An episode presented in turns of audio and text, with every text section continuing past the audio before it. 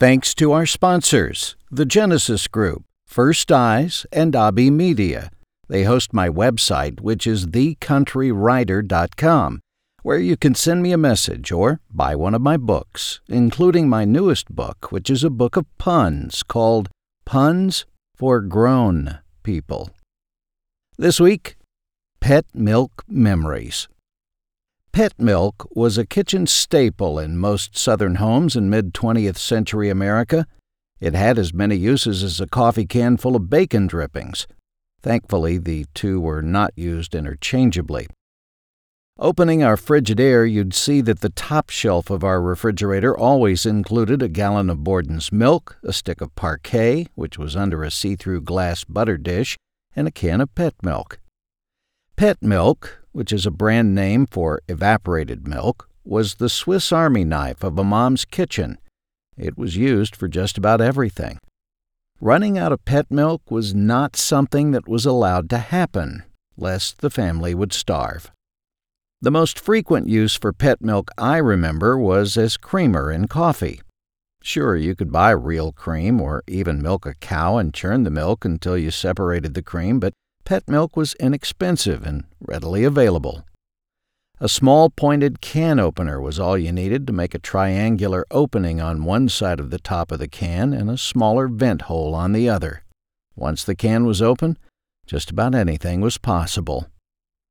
In addition to creamer for your coffee, pet milk was used to make meatloaf, pecan pie, biscuits, mashed potatoes, gravy, and an endless supply of other meal recipes. Even babies used pet milk. Doctors sent newborns home from the hospital with a recipe of pet milk, Karo syrup, and water. The pet milk company provided it free to families who had multiple births.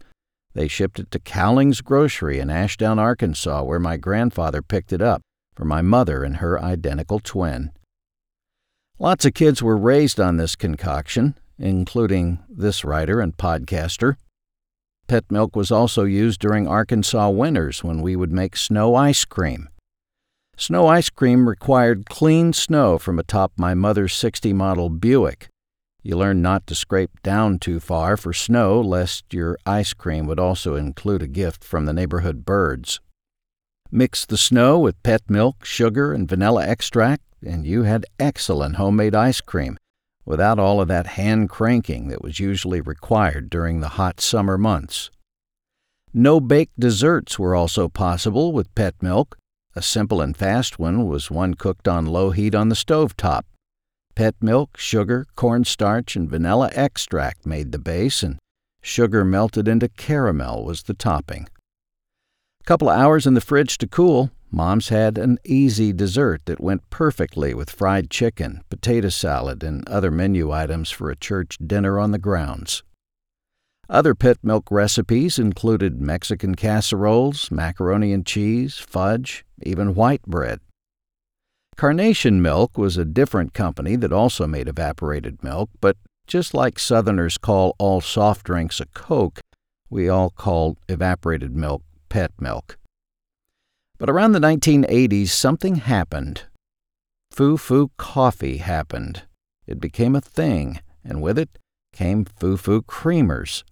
You'd go to someone's house, and instead of offering you pet milk in your Folgers, you were offered hazelnut pumpkin spice creamer in a flat white macchiato latte. This is where the wheels began to come off of our culinary stability, in my opinion.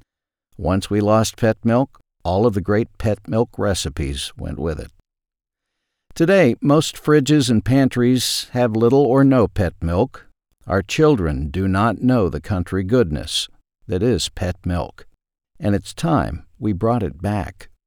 Let's start with it as a coffee creamer option, then the cream brulee recipe, some meatloaf, white bread, and the rest, before the memories of pet milk have evaporated. I'm John Moore. Thanks for listening to this week's podcast. I hope you have a great rest of the week. God bless.